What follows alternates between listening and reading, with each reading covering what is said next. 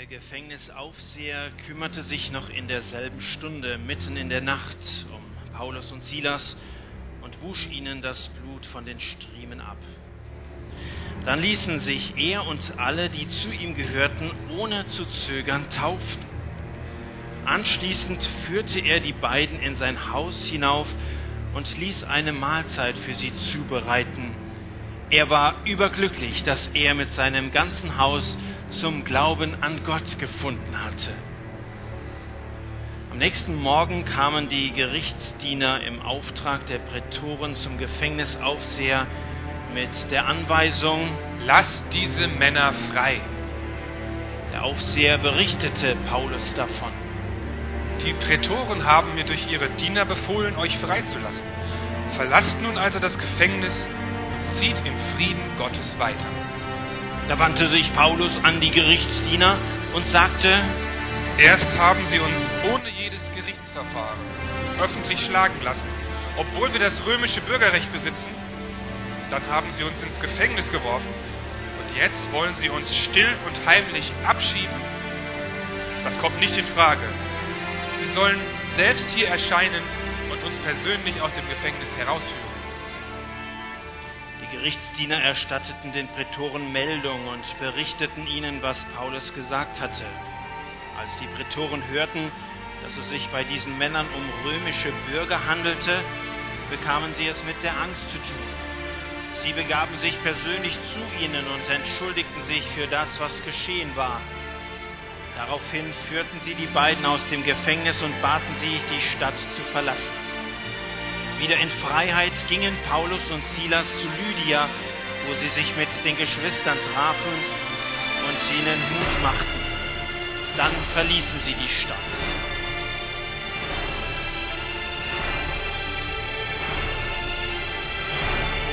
Über Amphipolis und Apollonia kamen Paulus und Silas nach Thessalonich. Dort gab es eine jüdische Gemeinde. Wie es seine Gewohnheit war, ging Paulus als erstes ihre Synagoge, wo er an drei aufeinanderfolgenden Sabbaten zu den Versammelten sprach. Er öffnete ihnen das Verständnis für die Aussagen der Schrift, die vom Leiden und Sterben des Messias und von seiner Auferstehung von den Toten sprechen und zeigte ihnen, dass das alles nach Gottes Plan so kommen musste. Und deshalb ist der Jesus, den ich euch verkündigt habe, niemand anderes als der Messias, von dem die Schrift spricht. Einige der jüdischen Zuhörer ließ sich überzeugen und schlossen sich Paulus und Silas an. Außerdem kamen zahlreiche Griechen zum Glauben, die sich zur Synagogengemeinde hielten, sowie eine ganze Reihe von Frauen aus der oberen Gesellschaftsschicht. Dieser Erfolg erregte den Neid jener Juden, die vom Evangelium nichts wissen wollten. Sie warben einige skrupellose Männer an, die sich auf dem Marktplatz herumtrieben und wiegelten mit ihrer Hilfe die Volksmenge auf, so dass die ganze Stadt in Unruhe geriet. Dann zogen sie vor das Haus von Jason, bei dem Paulus und Silas zu Gast waren, um die beiden von dort herauszuholen und vor die Bürgerversammlung zu stellen. Doch als sie Paulus und Silas nicht fanden, schleppten sie stattdessen Jason selbst und einige andere Christen vor die Politarchen, die höchsten Beamten der Stadt, und schrien, Die Leute, die in der ganzen Welt für Aufruhr sorgen, sind jetzt auch hierher gekommen. Jason hat sie bei sich aufgenommen. Sie setzen sich über alle Verordnungen des Kaisers hinweg, indem sie behaupten, ein anderer sei der wahre Herrscher, nämlich Jesus. Die Stadtbevölkerung und die Politarchen waren tief beunruhigt, als sie das hörten. Und erst nachdem Jason und die anderen Christen eine Kaution hinterlegt hatten, wurden sie wieder auf freien Fuß gesetzt. Noch in derselben Nacht ließen die Christen von Thessalonich Paulus und Silas nach Beröa weiterziehen. Auch dort suchten die beiden zunächst einmal die jüdische Synagoge auf. Die Juden von Beröa waren nicht so voreingenommen wie die in Thessalonich. Mit großer Bereitwilligkeit gingen sie auf das Evangelium von Jesus Christus ein und sie studierten täglich die heiligen Schriften, um zu prüfen, ob das, was Paulus lehrte, mit den Aussagen der Schrift übereinstimmte.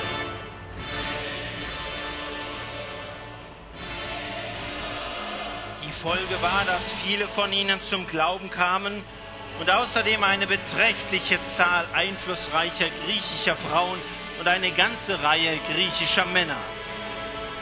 Als jedoch die Juden von Thessalonich erfuhren, dass Paulus jetzt in Beröa die Botschaft Gottes verkündigte, reisten sie ihm nach und begannen auch dort Unruhe zu stiften und die Volksmenge gegen ihn aufzuhetzen. Die Christen von Beröa reagierten sofort und sie schickten Paulus weiter hinunter zur Küste. Silas und Timotheus hingegen blieben in Beröa. Einige Brüder reisten mit Paulus und begleiteten ihn bis nach Athen. Er trug ihnen auf, Silas und Timotheus auszurichten, sie sollten so bald wie möglich nachkommen. Dann kehrten sie nach Beröa zurück.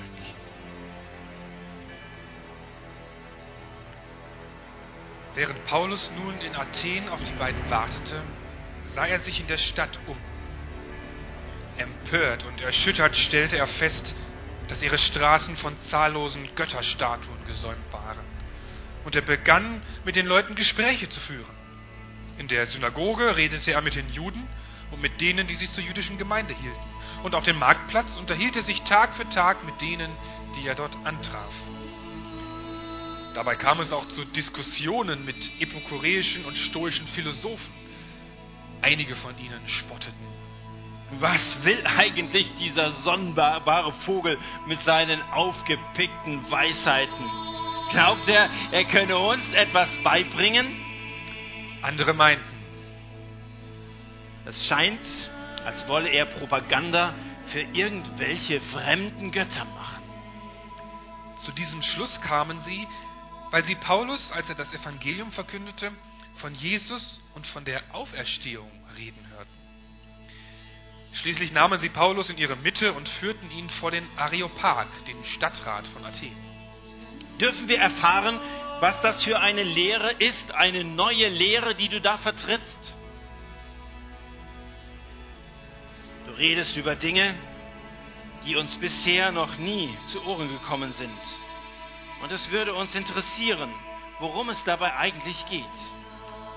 Man muss dazu wissen, dass sich sämtliche Einwohner Athens und sogar die Fremden, die sich nur vorübergehend in dieser Stadt aufhalten, ihre Zeit am liebsten damit vertreiben, stets das Allerneueste in Erfahrung zu bringen und es weiterzuerzählen.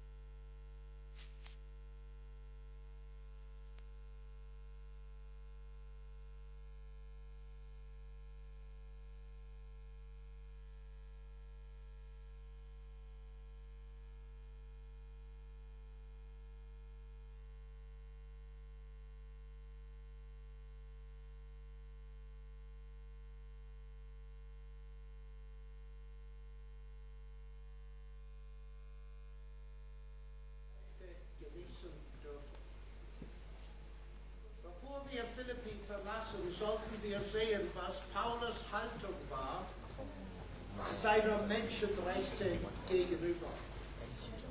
Er war römischer Bürger. Viele der damaligen Jünger hatten nicht die Rechte, die die.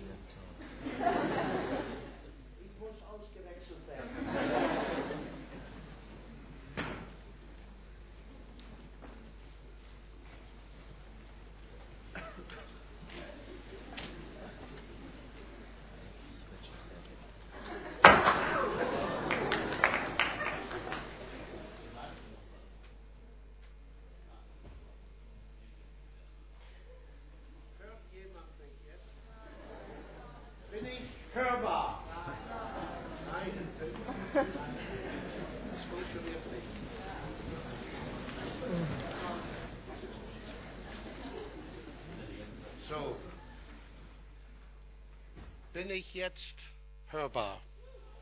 Gut.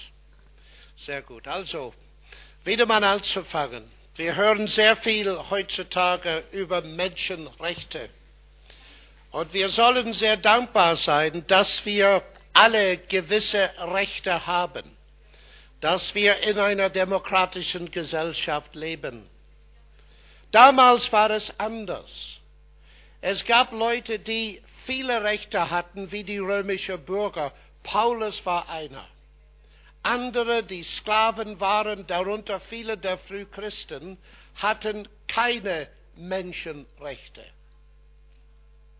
Wir hören, wie gesagt, sehr viel über Menschenrechte. Wir hören weniger über menschliche Verantwortung. Und bevor wir Philippi verlassen, wäre es für uns wichtig zu sehen, was Paulus Haltung ist seiner Menschenrechte gegenüber. Er war römischer Bürger. Aber in der Situation in Philippi hat er gar keine Chance gehabt, das zu sagen. Und so gegen das Gesetz ist er in das Gefängnis hineingesteckt. Aber interessanterweise, nachdem er aus dem Gefängnis durch das Erdbeben und so weiter gekommen ist, hat er gesagt, dass er römischer Bürger wäre. Das heißt, am Anfang hat er nicht darauf bestanden. Am Ende doch. Warum hat er das getan?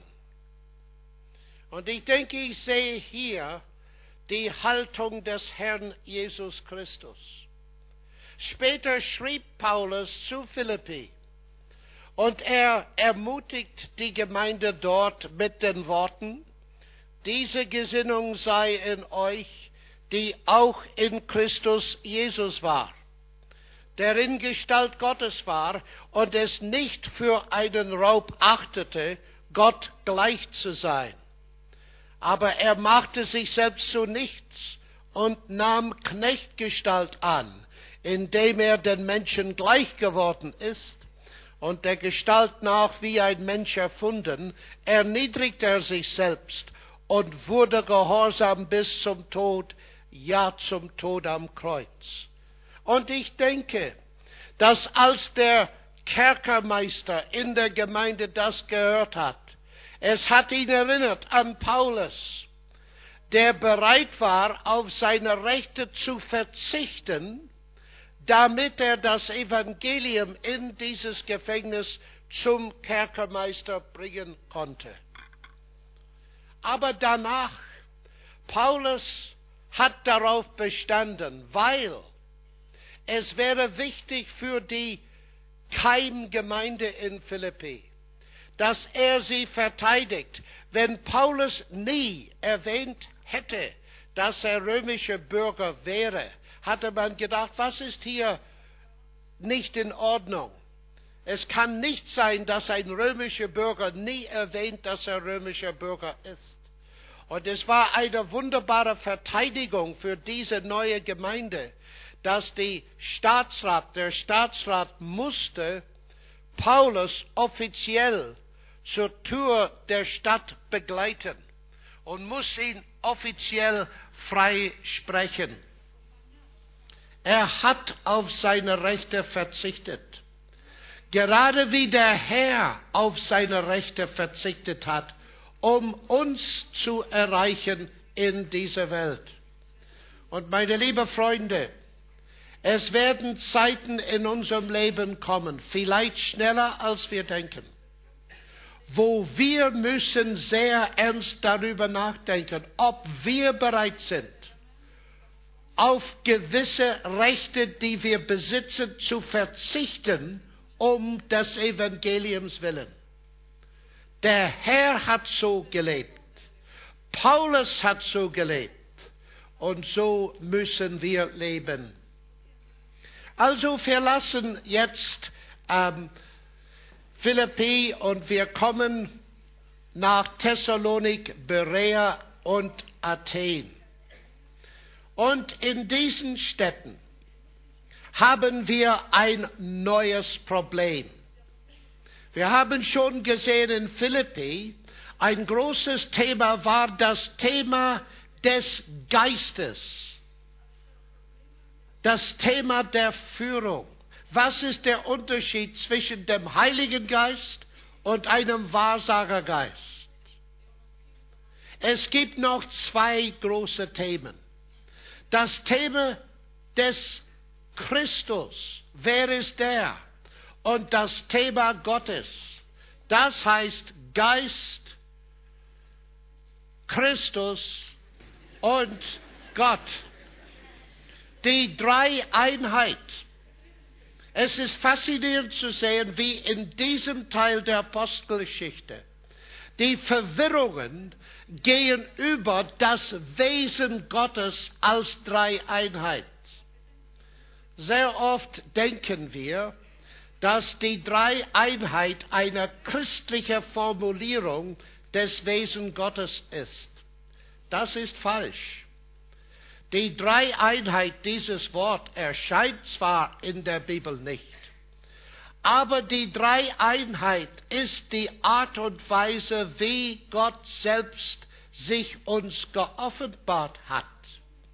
Das heißt, Gott ist in sich selbst eine Gemeinschaft von Vater, Sohn und Heiliger Geist. Und die Welt ist verwirrt in allen drei Richtungen. Und wir haben zuerst in Philippi die Verwirrung über den Geist. Und hier kommen wir den nächsten Schritt. Das Problem des Bösen und die christlichen Hoffnung.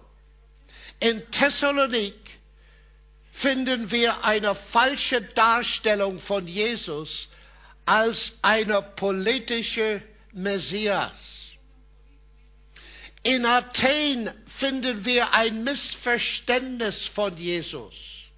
Jesus und die Auferstehung verstanden die Athener wären zwei ausländische Götter, zwei fremde Götter. Und heute haben wir falsche Darstellungen von Jesus. Zum Beispiel in dem Buch von Dan Brown Sakrileg, wo Jesus erst laut Dan Brown als Sohn Gottes in 325 nach Christi erkannt ist.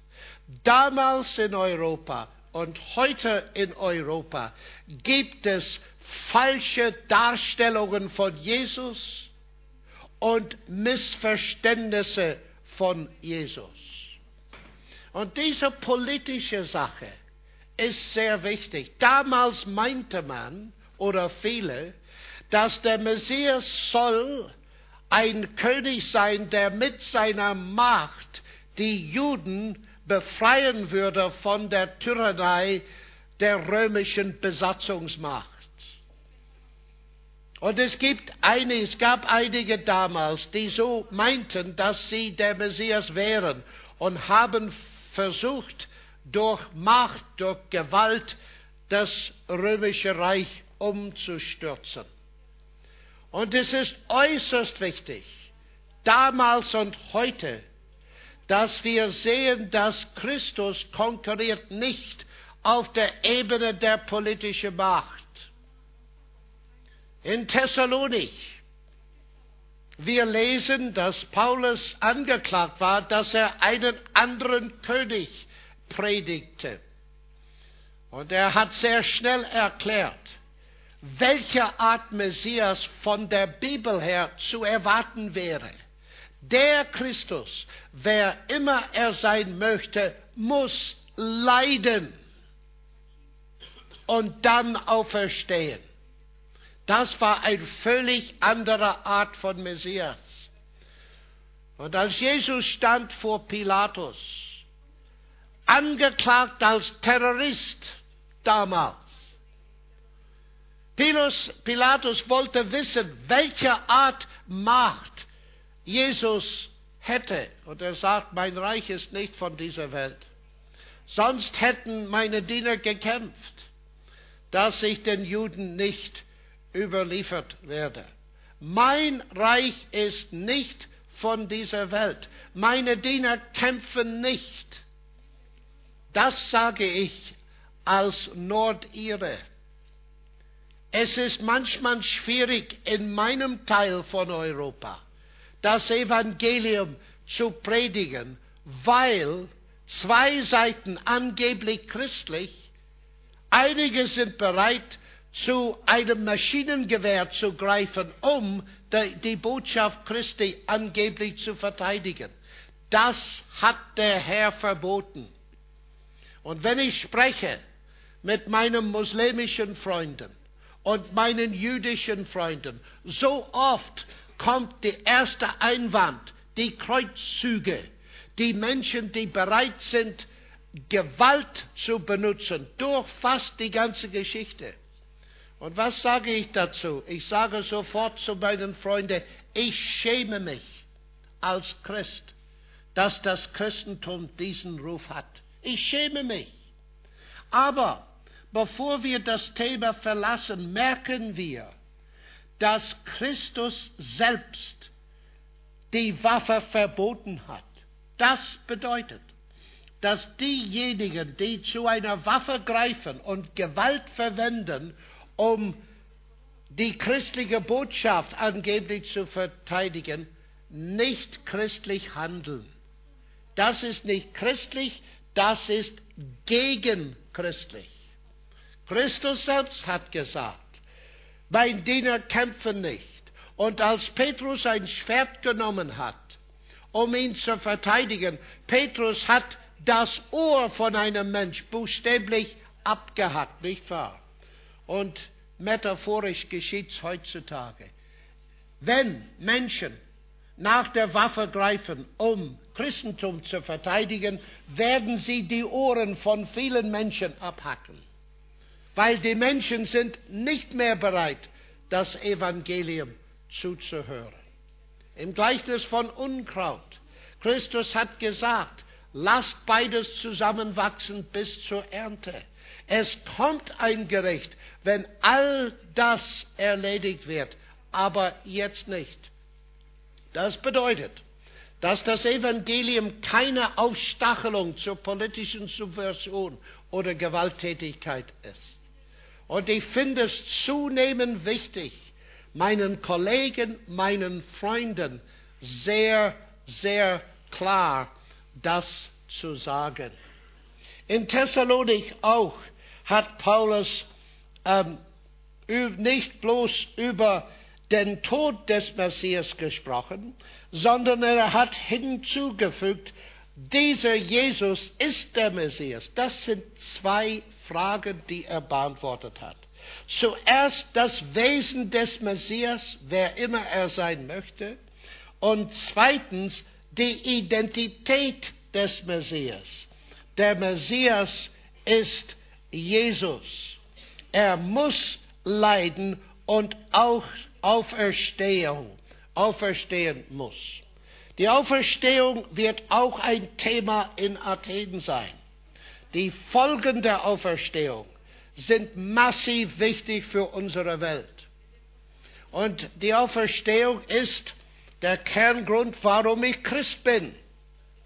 Wenn wir an die Utopien denken, wie Marxismus, Utopien, die versprochen haben, dass wenn man schwer arbeitet, dann irgendwann kommt Paradies auf Erde. Aber wir, wir, die, die, die jetzt arbeiten, versuchen, wir werden das nie sehen. So das Individuum wird verloren in der Masse und wird die Utopie nie sehen. Der Unterschied zwischen marxistischen Utopien und alle anderen Utopien und Christentum ist gerade hier zu finden, dass die Auferstehung Christi garantiert, dass wir, die an ihn glauben, eines Tages auch auferstehen werden. Wir werden den echten Paradies. Das Problem mit Marxismus und vielen anderen Utopien ist, dass man hat versucht, ein Himmel auf Erde zu bauen, ohne an das moralische Wesen der Menschen zu denken. Nur Jesus Christus durch seinen Tod und durch seine Auferstehung hat das getan, was nötig ist, um die Sündfrage zu erledigen. Eine passende Antwort zu der Sünden der Menschen. Und er ist auferstanden, zu beweisen, dass er das getan hat. Aber leider in, äh, in Thessalonik waren einige, die ähm, eifersüchtig waren und die haben mit Gewalt versucht, Paulus zum Schweigen zu bringen. Das ist fürchterlich, wenn man darüber nachdenkt. Hier sind Leute, die angeblich an Gott glauben, an religiös sind. Sie sind bereit, den Mob zu benutzen, ein Gassenpöbel zu benutzen, um das Evangelium zum Stillstand zu bringen. Und heutzutage leider, manchmal religiöse Menschen sind bereit, in der Welt Christen mit Gewalt zu verfolgen. Ich weiß nicht, wie viele Christen sind in der letzten Woche so gestorben, aber es gibt welche. Das dürfen wir nicht vergessen. Und mehr und mehr in gewissen Teilen der Welt wird Gewalt benutzt, um das Evangelium zum Stillstand zu bringen. Nicht bloß Gesetz, sondern Gewalt außerhalb des Gesetzes. Und das finden wir in Europa damals. Und es kann sein, ich weiß es nicht, dass in unserem Lebenszeit werden wir es in Europa wiederfinden. So müssen wir bereit sein. Und das ist, deswegen ist die Apostelgeschichte so wichtig für uns. Paulus musste Thessalonik verlassen, er kam nach Pharea und dort fand er Leute, die bereit waren, täglich die Schriften zu forschen, zu sehen, ob das, was Paulus sagt, stimmt. Das ist für uns eine sehr wichtige Aufgabe. Wir bekommen Fragen von allen Seiten, von unseren Kommilitonen, von unseren Mitarbeitern und so weiter. Und wir haben die Aufgabe, weil der Herr uns Gehirne gegeben hat, die Schriften täglich zu äh, untersuchen. Und das bedeutet nicht fünf Minuten, bevor wir ins Bett springen oder fünf Minuten vor dem Frühstück merken wir, dass es täglich ist. Fast keiner von uns hier ist bereit, viele Mahlzeiten zu verpassen. Haben wir das gemerkt? Wir lieben Essen und ich liebe Essen auch leider. Ähm, und man sieht es an meiner Geometrie ein bisschen. Wir verpassen unser Essen nicht gern. Aber Untersuchung der Bibel? Wann hast du das letzte Mal zwei Stunden an der Bibel gearbeitet. Nicht um Predigte zu vorbereiten, sondern um Gott kennenzulernen. In meinen Klassen in der Universität manchmal merke ich einen Student, der einen Brief aus der Tasche holt und liest während des Vortrags. Und dann tut's weg und dann kommt's wieder dort und liest es wieder und wieder und wieder. Und ich weiß, was das ist. Das ist ein Brief von seiner Freundin. Und er liest es ständig, weil er meint zumindest, dass sie ihn liebt.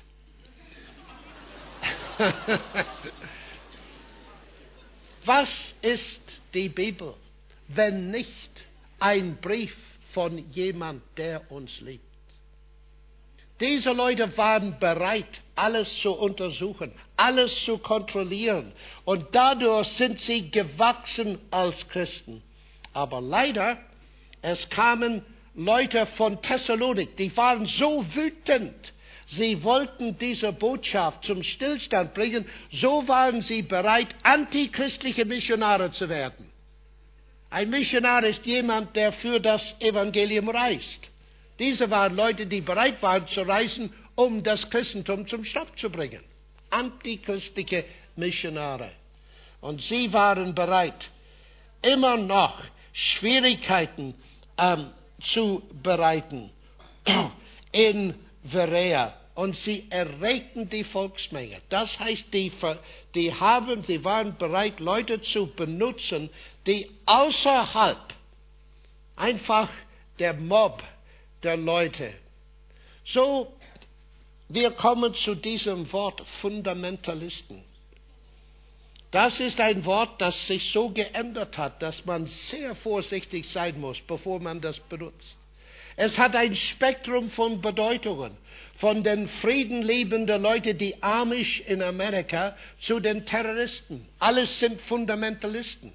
Früher hat das Wort bedeutet, jemand, der an Grundlagen glaubt, fundamentale Sachen, zum Beispiel wie die Auferstehung, wie die Gottheit Jesu und so weiter. Aber hier ist ein Wort, das sich geändert hat. Und es ist wichtig, dass in unserer Gesellschaft, dass wir das erkennen. Weil manchmal wir können dieses Wort verwenden und die Leute verstehen nicht, was wir meinen. Wer waren die Fundamentalisten damals? Die, die die Gewalttätigkeit verursacht haben gegen Paulus oder Paulus selbst. Was meint ihr? Wenigstens hier sehen wir, dass äh, Paulus musste diese Stadt auch verlassen und er kam jetzt nach Athen. Das Thema in Athen ist ähnlich zum Thema in Philippi, in Thessalonik. Aber die Termini sind anders. Hier ist es, wo Paulus erklärt, dass der Herr einen Menschen auferweckt hat, auferstanden ließ, der Weltregierer sein wird. Nicht bloß Richter, sondern Herrscher, Regierer sein wird. Wenn Paulus in Athen unter den Philosophen ähm, das Wort äh, Sohn Gottes oder so benutzt hat, oder Messias, hätten sie das nicht verstanden. Und so hat er das in einer anderen Art und Weise gesagt. Athen war eine faszinierende Stadt. Und Paulus, als er dort war, hat mit vielen Leuten ständig diskutiert, vor allem auf dem Markt. Und dort ist der Stoa von Attalus, das war ein Geschenk von König von Pergamon und ist so 150 Jahre vor Christi in Athen errichtet worden. Und so war ein Ort, wo Paulus mit vielen Leuten äh, getroffen hat. Seine Methode war, dass er ständig mit den Leuten und sich unterredete. Er hat viele Diskussionen. Und hier als Nebenbemerkung möchte ich nur die Frage stellen, wo ist dein Marktplatz? Wo ist dein Marktplatz? Wo ist der Ort, wo du mit Leuten über das Evangelium sprechen kannst? Wo du Leute triffst, die dein Glauben nicht teilen? Vielleicht in einem Sportclub. Ich war neulich in Österreich und ich hatte vor mir 50 sehr kluge Geschäftsleute. Die Hälfte Christen. Wie sind die Hälfte zum Glauben gekommen? Weil ein Christ hat sich beim Tennisclub angemeldet und mit ihnen gespielt. Und jetzt sind ungefähr 50, 50 von dieser, 25 von diesen Unternehmern gläubig. Dort ist ein Marktplatz.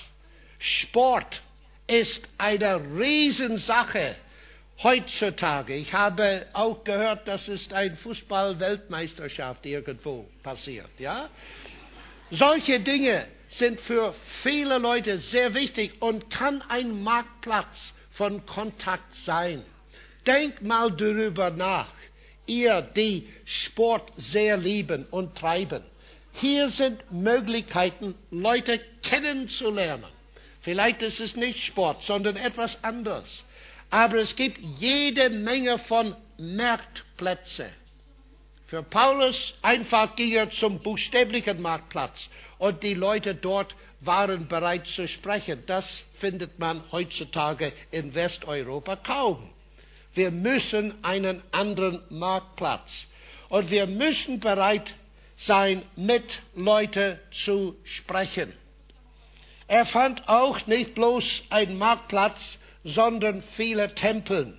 Das ist der Tempel von Zeus, der man angefangen hat zu bauen im 6. Jahrhundert vor Christi. Viel Religion, als er herumging, äh, hat er ein Altar sogar gefunden mit einem Titel drauf geschrieben zu einem unbekannten Gott. Äh, wenn man Polytheist ist und glaubt an viele Götter, das Problem ist, dass man weiß nie, wenn man alle Götter hat.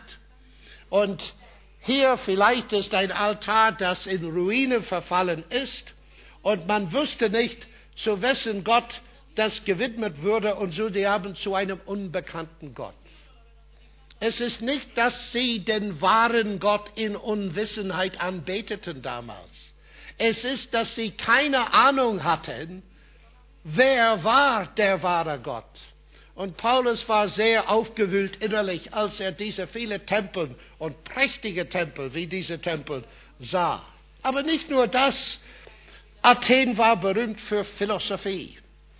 Platon und Aristoteles und die Schule von Athen, die Philosophen. Und äh, vielleicht, es gibt relativ wenig Berufsphilosophen hier heute. Aber Philosophie treiben wir alle, wenn wir Grundfragen stellen. Wer bin ich? Woher das Universum? Warum sollte man äh, sich so benehmen?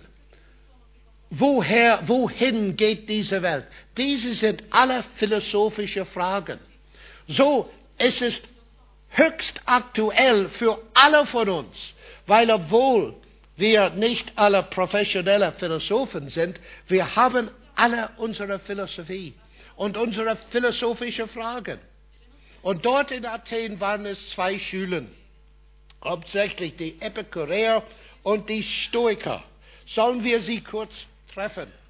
Die Epikureer, ihr Hauptziel des Lebens war Vergnügen. Die lebten nach dem Lustprinzip. Aber so oft das Wort Epikureer bedeutet heute jemand, der in Ausschweifung lebt, sexuell vor allem. Das war nicht der Fall damals. Extreme für sie waren störend. So Vergnügung in Friedlichkeit war ihr Hauptmotiv. Sie glaubten an ferne Götter, die Teil des materiellen Alls waren und die keine Interesse für die Menschen hatten. Aber so wichtig für uns heute, wie wir morgen sehen werden, sie hatten die Anfänge der Evolutionslehre. Die glaubten an Atome und das Vakuum. Und die Atome fallen durch das Vakuum und plötzlich, eine ist in eine andere Richtung gegangen, kam zusammen mit vielen anderen und so haben wir Sterne, Weltall, Leben und so weiter. Die waren äußerst kluge Leute. Die haben auf die Arbeit von Democritus und Leukippos gebaut, ihre Atomlehre, die wir auch heute haben. Und sie haben diese Atomlehre benutzt, um ihr Evangelium zu predigen. Sie meinten, dass weil wir aus Atome sind, Geist und Leib, bei unserem Tod die Atome lösen sich auf und es keine Auferstehung gibt und es kein Gericht gibt, wie Lucrez der ein berühmtes Gedicht über Epikureer äh, Philosophie geschrieben hat in 55 vor Christi. Das waren die Materialisten damals und die glaubten fast haargenau, was die Materialisten heute glauben. In Cambridge, ich hatte einen Professor und er kam zu mir eines Tages und er sagt, ich habe gewisse Zweifel über Evolution. Oh, wirklich, sagte ich. Hast du Zweifel, sagt er zu mir. Ja, eigentlich ja. Aber sagt er, ich, ich möchte nicht so weit in diese Richtung denken. Warum nicht? Weil dann vielleicht gibt es einen Schöpfer, sagt er. Und so? fragte ich. Wenn es einen Schöpfer gibt, sagt er, dann muss ich ihm entgegenkommen. Dann muss ich vor Gericht stehen. Und das will ich nicht. Es war sehr ehrlich. Und man hört solche Dinge. Das heißt, Materialismus als Philosophie untergrabt die ganze Frage des Gerichts. Und so kein Gericht, aber natürlich auch keine Lösung zum Problem des Bösen. Dann haben wir die Stoiker. Und wir verwenden stoische Aussagen, ohne das oft zu wissen. Wenn wir von einem Mensch sagen, er nimmt es philosophisch. Oder wir sprechen, der ist ein Weltbürger. Oder die Brüderschaft aller Menschen. Die sind alle Aussagen der Stoiker damals. Für sie das Hauptgut war Tugend. Harmonie mit der Vernunft des Alls weil das Universum von Vernunft regiert ist. Zeus, Vernunft, Schicksal, eine vitale Kraft, die durch das ganze Universum läuft. Gott gleich Kosmos gleich ich. Sie waren Pantheisten, die Stoiker. Und die glaubten, dass diese Welt die bestmögliche Welt ist. Und als Pantheisten hatten sie massive Probleme mit dem Problem des Bösen. Weil Gott für sie war nicht nur die Quelle, sondern auch der aktive Handelnde im moralischen Böse. Das ist das Problem mit Pantheismus. Keine Lösung, weil es letztlich keinen Unterschied gibt zwischen dem Guten und dem Bösen. Und so Paulus hat die getroffen und auch die Skeptiker, die an keine absolute glaubten. Wie wird er etwas zu ihnen sagen? Die haben gesagt, dass er ein Sondervogel war, ein Schwätzer, dass die haben ihn total missverstanden. Jesus und die Auferstehung seien zwei Götter, und zwar fremde Götter, die waren vollkommen verwirrt. Das ist auf den ersten Blick nicht so sehr ermutigend. Ich meine, wenn jemand auf mich so reagiert, dass sie meinen, dass ich ein Sondervogel bin, das könnte ich verstehen. Ähm, das, aber wenn sie meinen, wenn ich über Jesus spreche und die Auferstehung, dass es zwei Götter sind, ich würde sagen, wir haben sehr wenig Möglichkeit hier. Aber Paulus hat so deutlich diese Fragen beantwortet, dass einige von den Philosophen im Areopag gläubig geworden sind. Seine Hauptbotschaft war, Gott ist kein Fremder und die Auferstehung ist kein Gott. Das sind zwei sehr wichtige Sachen. Die Athener, wie wir gesehen haben, haben Altäre zu dem unbekannten Gott. Und Paulus wollte ihnen sagen, wer der wahre Gott ist. Erstens sagte er, der Gott, der das Universum geschaffen hat, kann kein Fremder sein.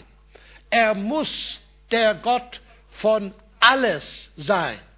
Zweitens, der Gott, der alle Menschen von einem Mensch gemacht hat, kann kein Fremder sein. Hier waren seine Antworten zu Pluralismus. Gott hat alles gemacht, er hält alle in seiner Hand und deswegen hat er das Recht, alle zu richten und alle Menschen zum Umkehr zu rufen. Wir merken die Betonung auf alle, alles, alle. Das heißt, der wahre Gott ist der Schöpfer des Alls. Er ist der Schöpfer aller Menschen. Er ist der Gott, den wir in unserer Welt predigen müssen. Und Paulus, das Ziel seiner, seines Vortrages war zu zeigen, dass eines Tages dieser Gott wird über die Erde regieren in Gerechtigkeit. Er hat das Recht, weil er alle geschaffen hat, zu richten in Gerechtigkeit und er wird es durch einen auferweckten Menschen tun. Das heißt Jesus. Das ist damals war der Kern seiner Botschaft. Und es ist heute der Kern unserer Botschaft. Und letztlich gibt es uns eine Antwort zum Problem des Bösen. Das Böse wird nicht für immer siegen. Es kommt eine Zeit, wo Gott richten wird in Gerechtigkeit. Die Herzen der Menschen sehnen nach Gerechtigkeit. Überall in der Welt. Und viele Leute geben ihr Glauben an Gott auf, wenn sie meinen, dass es keine Gerechtigkeit gibt. Ich saß neben zwei Juden einmal in Österreich.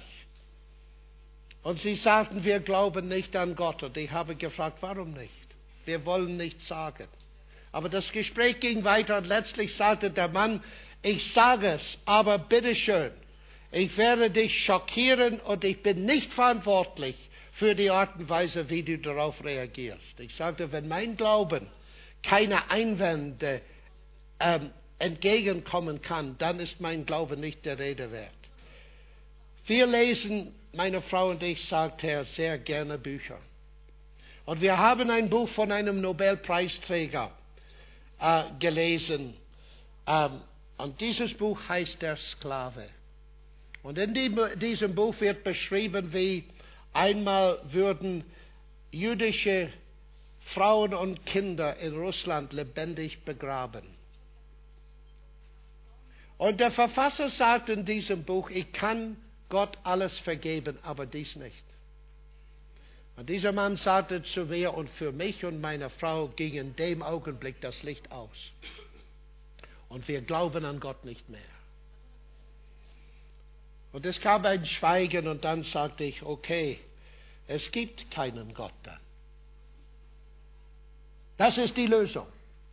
Das intellektuelle Problem der Gerechtigkeit ist gelöst. Es gibt keinen Gott und wir können auf kein Justiz, kein Recht hoffen.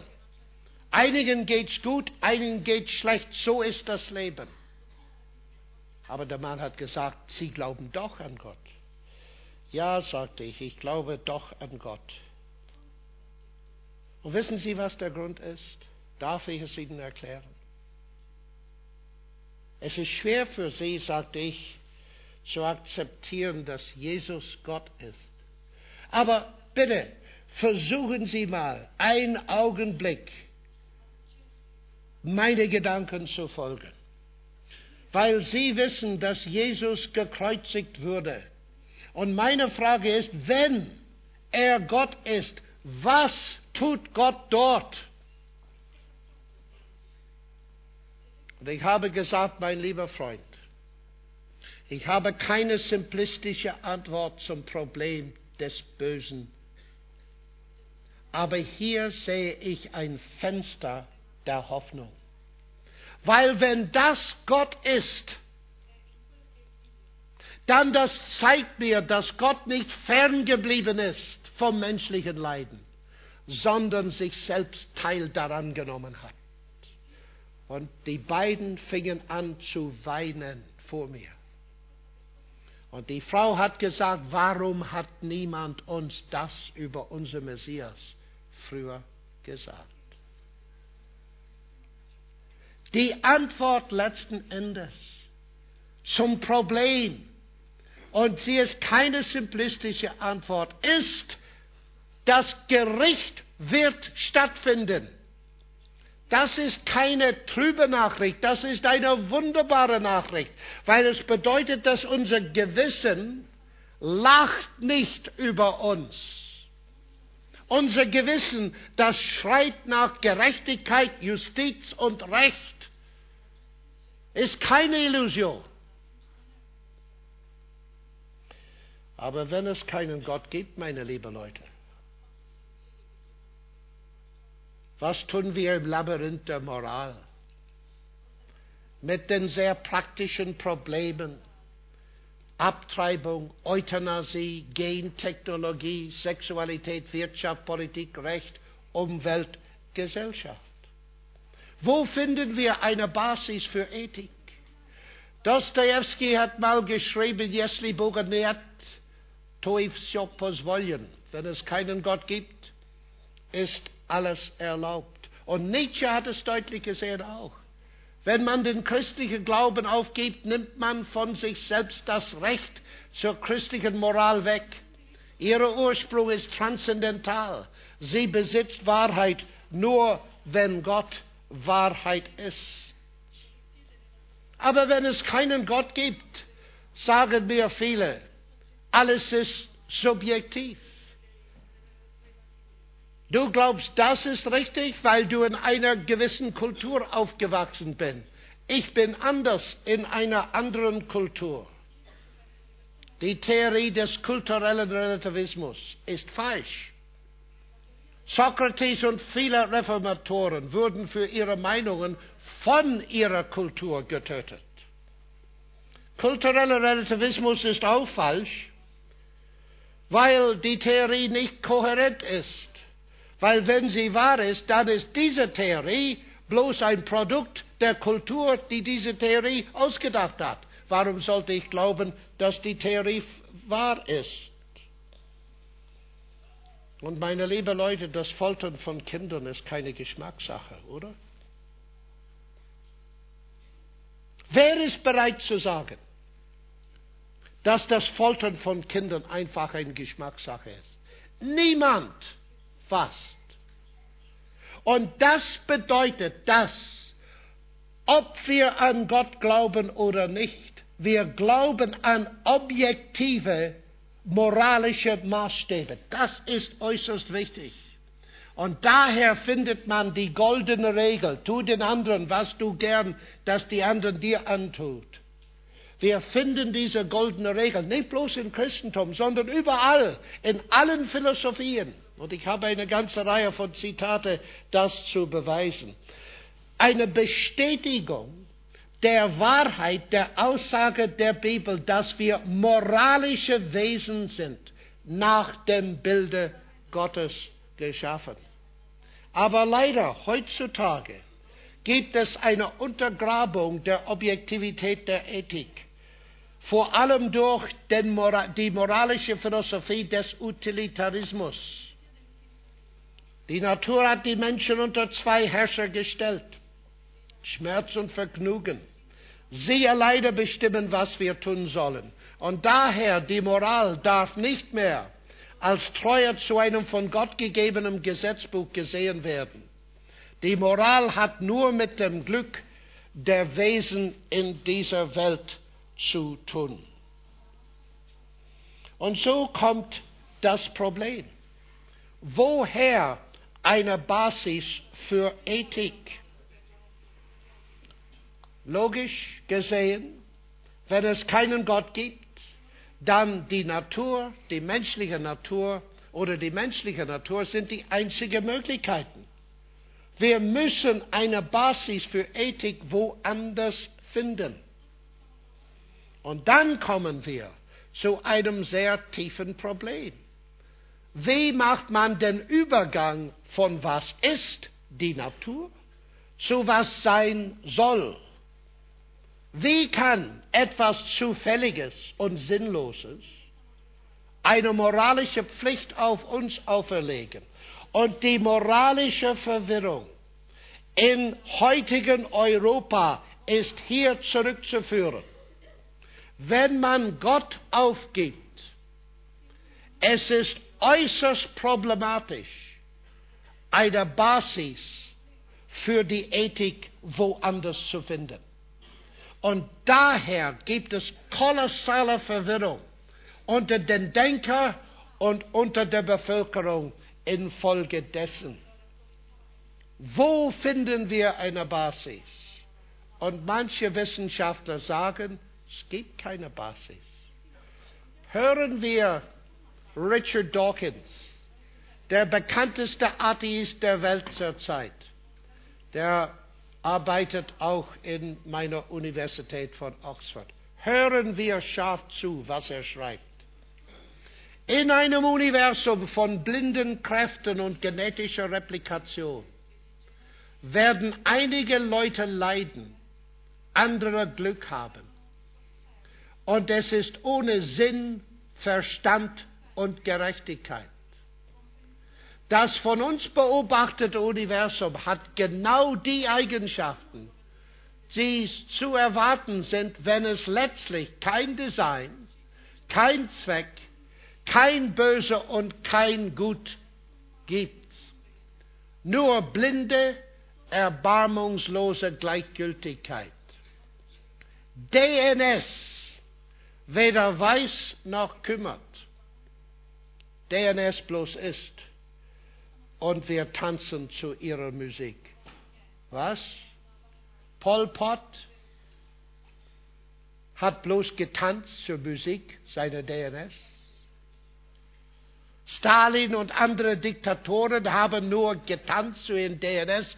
Die Terroristen, die am September 11 in die zwei Türme in New York geflogen sind, tanzen nur zu ihren DNS.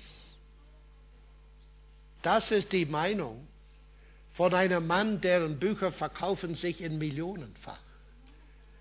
Und sie ist eine logische Meinung, wenn man Gott abgeschaffen hat. Was will ich sagen? Jetzt zum Schluss, weil die Zeit ist jetzt vorbei. Ich will sagen, dass die Ethik nicht weltanschauungsfrei ist oder sein kann. Es gibt keine neutrale Position. Es macht etwas aus, ob man glaubt zum Beispiel, dass ein Fötus nur ein Klumpen von Zellen ist, die durch zufällige Prozesse letztlich entstanden ist, oder dass man glaubt, dass ein Fötus letztlich ein menschliches Leben ist, nach dem Bilde Gottes geschaffen. Es gibt keine neutrale Position. Und das ist wichtig, dass wir das wissen, weil das bedeutet, dass wir, die Christen sind, genauso viel Recht haben, dass unsere Stimme gehört wird wie die Stimme von anderen. Das Problem in den Medien ist, dass die versuchen uns beizubringen, dass Materialismus und Atheismus die neutrale Position ist. Und dass wir irgendwo am Rande marginalisiert sind. Das ist falsch. Man kann keine Ethik haben ohne Weltanschauung. Und so, ich möchte euch sehr ermutigen, wirklich das durchzudenken und zu sehen, dass es äußerst wichtig ist, dass wir als Christen in die Debatte direkt einsteigen und lassen unsere Stimme gehört werden. Weil, wenn es einen Gott gibt, wir brauchen uns nicht zu schämen, weil wir haben eine Gewährleistung der Gültigkeit der Ethik und der Moral, weil wir an einen Gott glauben, der uns geschaffen hat als moralische Wesen nach seinem Bild und der eines Tages seinen Sohn zurückschicken wird, alle zu richten.